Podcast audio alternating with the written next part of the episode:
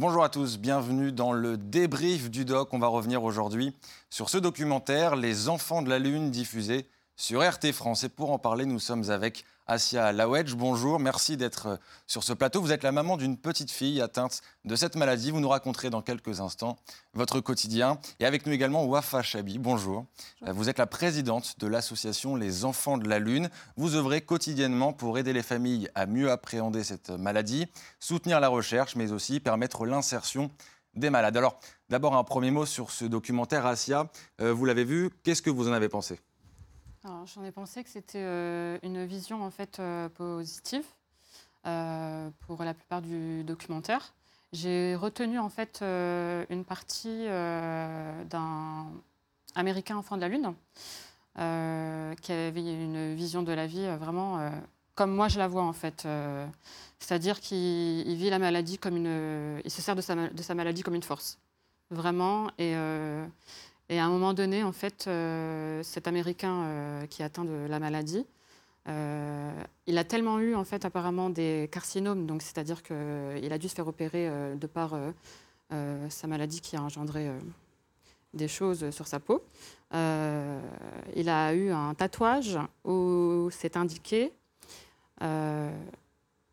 les épreuves ne sont pas là pour montrer nos faiblesses, mais pour montrer nos forces.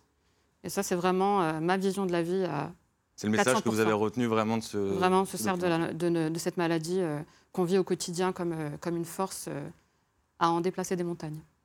Très bien. Alors, pour bien comprendre de quoi on parle, je vous propose d'abord de regarder un premier extrait qui explique cette maladie. Le XP, c'est ce que les dermatologues appellent le xéroderma pigmentosum. Xéroderma veut dire peau sèche et pigmentosum signifie peau pigmentée. C'est donc la peau pigmentée sèche. Il y a huit sous-types de xéroderma pigmentosum, type A, B, C jusqu'à type G.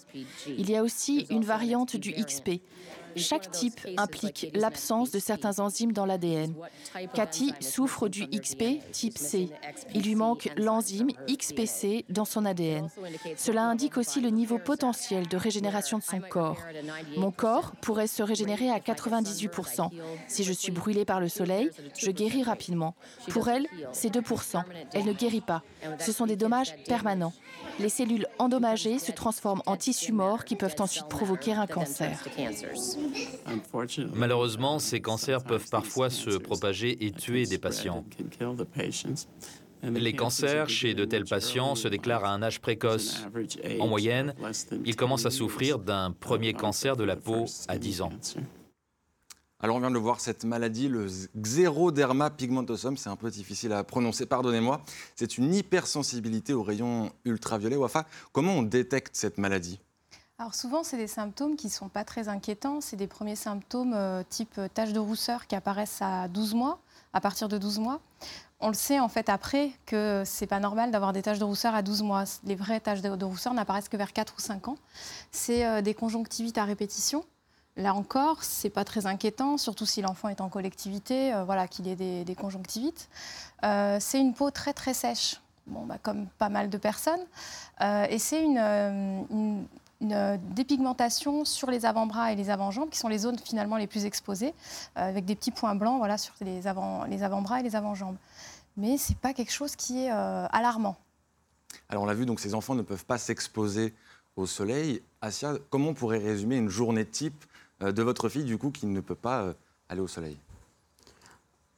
C'est-à-dire que moi, en fait, ma façon de, de, vivre la maladie, j'ai je fais en sorte que ma fille ait une vie euh, comme euh, n'importe quel enfant, même si euh, quand elle, lorsqu'elle porte le masque, au bout d'un certain temps, elle ne va pas supporter, surtout aux périodes où il commence à faire chaud. En été, c'est vrai que c'est très compliqué. Donc, on privilégie les sorties quand il fait frais et quand il fait nuit. donc, Ce serait quoi les risques si elle s'exposait trop longtemps au soleil? C'est quoi les risques? On a des, des, des exemples? En fait, c'est une accumulation des UV. C'est-à-dire, moi, je, donne toujours cette petite euh, image. C'est qu'à notre naissance, on a tous un verre qui est vide. et on a donc notre accumulation d'UV qui va se remplir tout au long de notre vie. Et vers la fin de notre vie, on va commencer à avoir des, tumeurs. C'est une accélération du vieillissement de la peau. Et donc, du coup, les petites taches en fait, qu'on voit sur leur visage, c'est un peu ce qu'ont les personnes âgées. nos enfants, ils, ils, ils, naissent en fait avec un verre quasi plein. Donc, plus on les expose, plus le verre va, déborder et plus ça va faire des tumeurs. Et dans le reportage, voilà, il expliquait que les premières tumeurs apparaissaient à 10 ans. Euh, moi, j'aurais plutôt dit vers l'âge de 2-3 ans, on commence à avoir les premières tumeurs et c'est souvent là que l'enfant est diagnostiqué. Alors comment on se protège? Vous parliez tout à l'heure d'un masque pour votre fille, on en a justement un. Là, est-ce que vous pouvez m'expliquer un petit peu voilà, comment, comment ça fonctionne, comment ça protège justement euh, votre enfant? Alors ma fille, par exemple, euh, avant de sortir à l'extérieur, on va lui mettre des gants de protection. Parce que euh, ce qu'il faut savoir, c'est qu'il ne faut pas qu'il y ait un millimètre de peau qui soit exposé. Donc, euh, on leur met euh, leur masque. Donc, forcément, le ils masque qu'on a ici, on va le montrer. Voilà, le masque qui est donc envoyé par l'association. donc, avec la visière qui leur permet de, bah, de regarder à l'extérieur une fois qu'ils y sont. Le système de ventilation qui leur permet de respirer une fois qu'ils le portent euh, et, donc après, en fonction de l'enfant, ils vont pouvoir le supporter euh, un certain nombre de temps. Euh. ça dépend après du temps. S'il fait très chaud, là, c'est sûr qu'ils vont supporter moins qu'en hiver, par exemple. donc voilà, elle porte ses gants, ses vêtements. On privilégie en fait la plupart du temps des vêtements avec en matière jean. Donc c'est la matière qui ne, ne laisse pas passer d'UV. Sinon, les autres matières, en règle générale, laissent passer les UV et donc risque d'être dangereux pour les enfants de la Lune. Euh, et donc les gants, les vêtements et le masque. Comment a réagi votre fille la première fois que vous lui avez euh, montré cet objet? On imagine que c'est un peu impressionnant, surtout pour une, une, petite fille. Vous pouvez me raconter un peu comment ça s'est passé? Alors en fait, euh, lorsque je l'ai reçu, moi-même, j'ai dû m'asseoir. sous le choc, en fait, de me dire que je devais mettre ça à ma fille euh, pour qu'elle puisse sortir à l'extérieur. Euh, donc moi-même, je ne l'acceptais pas. Donc forcément, euh, ma petite ne risquait pas de l'accepter. J'ai dû moi-même faire ce, travail-là de, de, de, bah de, d'accepter ce masque au quotidien. et je lui ai dit à ma fille, je lui ai dit, tu le portes ou sinon tu restes à la maison. Et moi, je te le dis, Ma fille, je veux pas qu'elle ait une vie où elle reste euh, tout le temps à la maison. C'est pas une vie. Tu auras la vie comme tout le monde, et ça, je ferai tout pour que ça soit le cas. Donc, euh, j'ai dû la, gronder, la gronder un bon coup, et, euh, et elle a fini par l'accepter. Et maintenant, c'est pour qu'elle, pour l'aider à l'accepter, je l'ai un peu customisé de façon un peu girly, avec des motifs qui fait qu'elle l'accepte plus. Mais elle a fait ce travail-là. L'acceptation, Wafa, justement, ça doit être un sujet dont vous devez euh, traiter assez régulièrement. Est-ce que c'est compliqué pour les familles justement d'accepter ce matériel? Oui, alors moi je suis passée par là aussi, hein, parce que j'ai euh, ma fille qui a, la maladie aussi. Elle a 10 ans aujourd'hui, on l'a diagnostiquée quand elle avait 2 ans et demi. Donc euh, ce qu'elle a, ce que, ce que a vécu Asia, et quand je l'ai eu au téléphone, c'est ce que je lui ai dit, je sais tout à fait par quoi tu passes, parce que je suis passée par là. Et c'est là aussi la force de cette association, c'est de pouvoir se soutenir les uns les autres effectivement, voilà, ce que, raconte Asia, je l'ai vécu aussi, c'est se dire, mais euh, je ne peux pas cacher ce beau visage euh, avec un masque. Euh, mais en même temps, on n'a pas le choix. En fait, on n'a pas le choix. Soit on, essaie de vivre de, façon positive, d'accepter la maladie, d'accepter de couvrir son enfant. Et puis finalement, on se rend compte petit à petit que bah, ce n'est pas si lourd que ça à faire. Et ben, on le fait. Effectivement, quand ils sont petits, quand ils sont diagnostiqués petits, ben, on les gronde parce qu'ils ne veulent pas d'un masque sur la tête. Mmh. Puis au bout d'un moment, bah, ils ont compris que de toute façon, s'ils ne le portent pas, ils ne sortent pas. Et là, petit à petit, euh, ça devenait une habitude. Et euh, au point même que moi, ma fille a oublié qu'elle ne portait pas de masque avant d'être diagnostiquée. Donc, euh, ça a fonctionné. Ça a bien fonctionné. Alors, il y a un autre objet que vous nous avez ramené. Euh, je ne vous cache pas que je ne connais pas le nom exact. Est-ce que vous pouvez m'expliquer euh, ce que c'est? Oui. Alors, ça, c'est un UV-mètre ou un dosimètre. Euh, donc, nous, on n'utilise que la partie de gauche. C'est un outil de mesure scientifique qui permet en fait de tester les UV dans une pièce pour savoir si notre enfant peut enlever ses protections. Parce qu'effectivement, sans cet appareil-là, on resterait chez nous, en fait.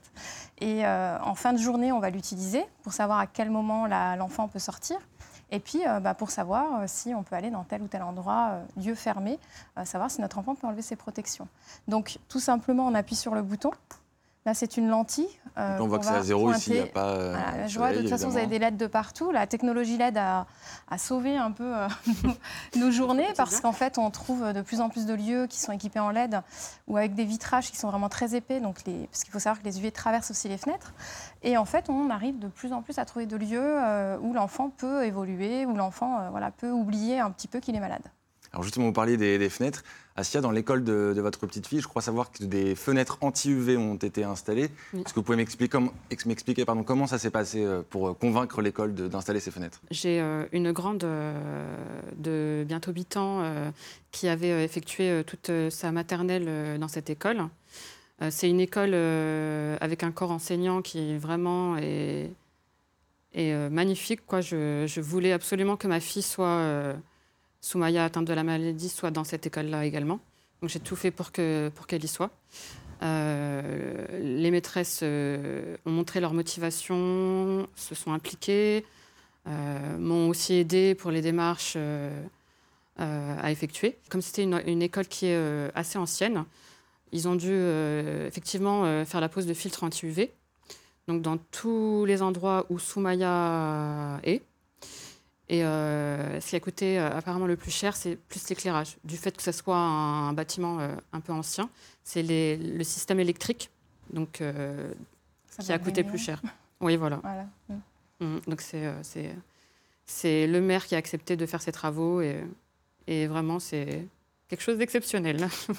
Alors on comprend bien avec cette maladie qu'en fait c'est finalement l'ensemble de la famille qui est touchée, pas seulement la personne atteinte par cette maladie. Et je vous propose donc de regarder un deuxième extrait où là euh, c'est un père de famille aux États-Unis qui est atteint par la maladie et vous allez le voir, tout est mis en œuvre pour permettre à cette famille de mener une vie normale. Lorsqu'il y a des nuages, je peux tout de même tomber malade. Mais disons qu'un jour ensoleillé, je peux être à l'extérieur trois minutes, en général. Alors qu'un jour de mauvais temps, je peux rester à l'extérieur une, deux ou trois heures. Suivez-moi. Saute encore une fois. Cool.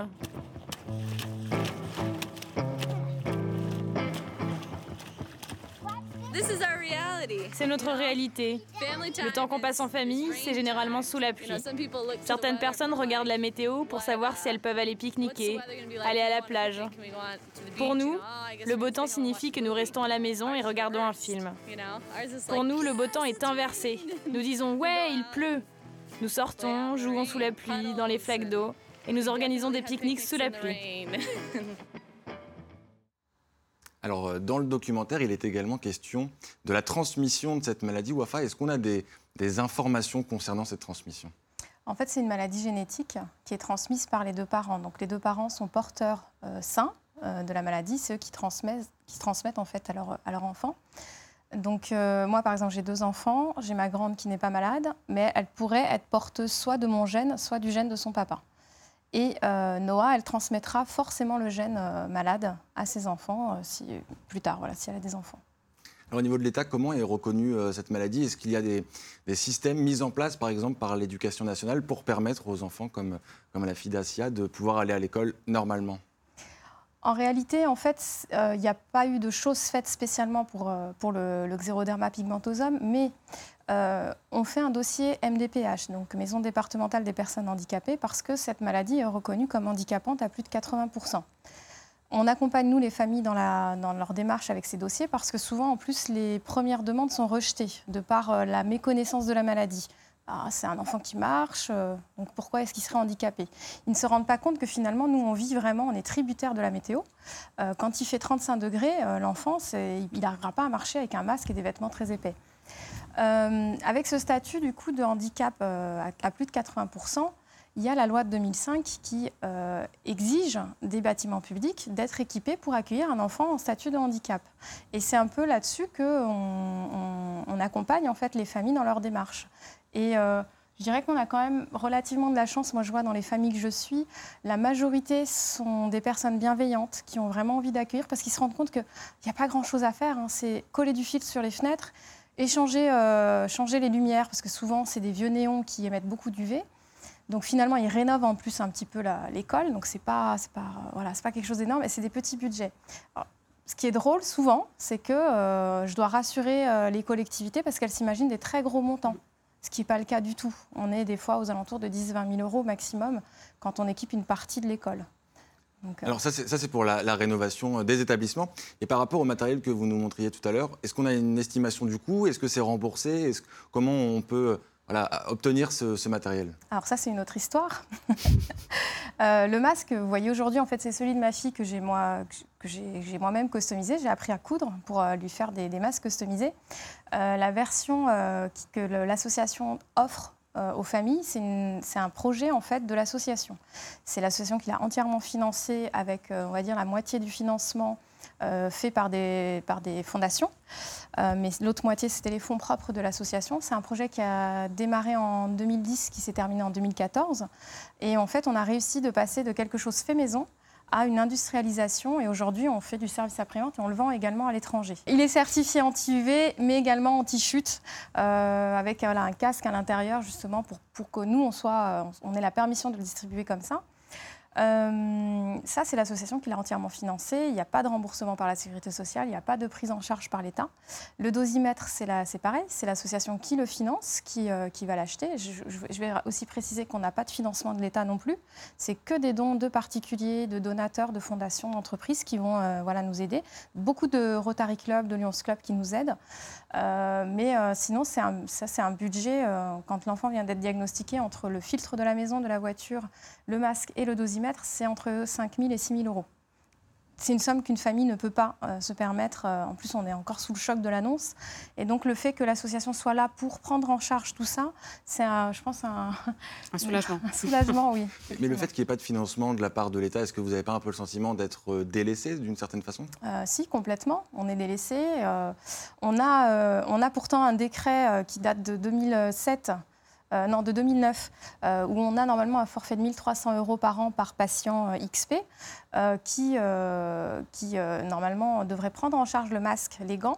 Et là, j'ai des familles, ça dépend des départements, j'ai des familles qui se font rembourser, d'autres qui ne se font pas rembourser sous prétexte que le décret ne serait plus valable, par exemple. Et en fait, on se rend compte finalement que c'est vraiment une méconnaissance de la maladie qui fait que derrière, ben, on a des personnes qui, on ne connaît pas, ben, passe à autre chose et puis on, se, débrouille. Donc nous, on est là, on soulage les familles, on, fait un peu le travail de l'État. On va continuer à parler de, l'aide de l'État et de la recherche. Mais avant ça, d'abord, un, extrait, un troisième extrait du, documentaire Les enfants de la Lune. Sur cette photo, elle avait 4 ans. C'était notre premier camp. Elle pouvait voir, entendre, faire du vélo comme d'autres enfants. Elle était très active. Ici, c'était une petite fille heureuse, à côté d'un autre petit campeur de 4 ans. Maintenant, elle a perdu l'ouïe, elle a beaucoup de problèmes de vue, beaucoup de problèmes immunitaires, un problème de thyroïde. Son poids a augmenté, elle a du mal à marcher.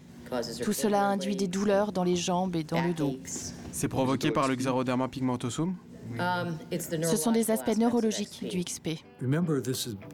Il convient de rappeler que ces aspects sont causés par les problèmes rencontrés dans la réparation de l'ADN. Cela signifie qu'il y a une sorte d'altération de l'ADN, une grande lésion de l'ADN. L'organisme essaie de se réparer en utilisant cette voie de réparation. Cela affecte le cerveau d'une certaine manière, mais peut n'avoir aucun rapport avec la sensibilité de la peau aux rayons ultraviolets.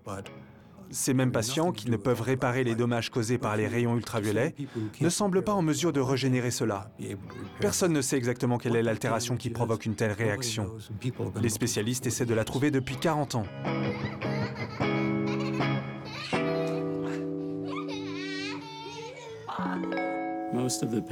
Au Japon, la plupart des patients qui ont cette mutation souffrent d'une forme de grave dégénérescence neurologique. Ils ne sont pas seulement sensibles au soleil, ils ont aussi des problèmes moteurs, des problèmes d'élocution et d'audition. Au final, ils meurent parce qu'ils ne peuvent plus s'alimenter. Est-ce que cela affecte leur pensée ou non?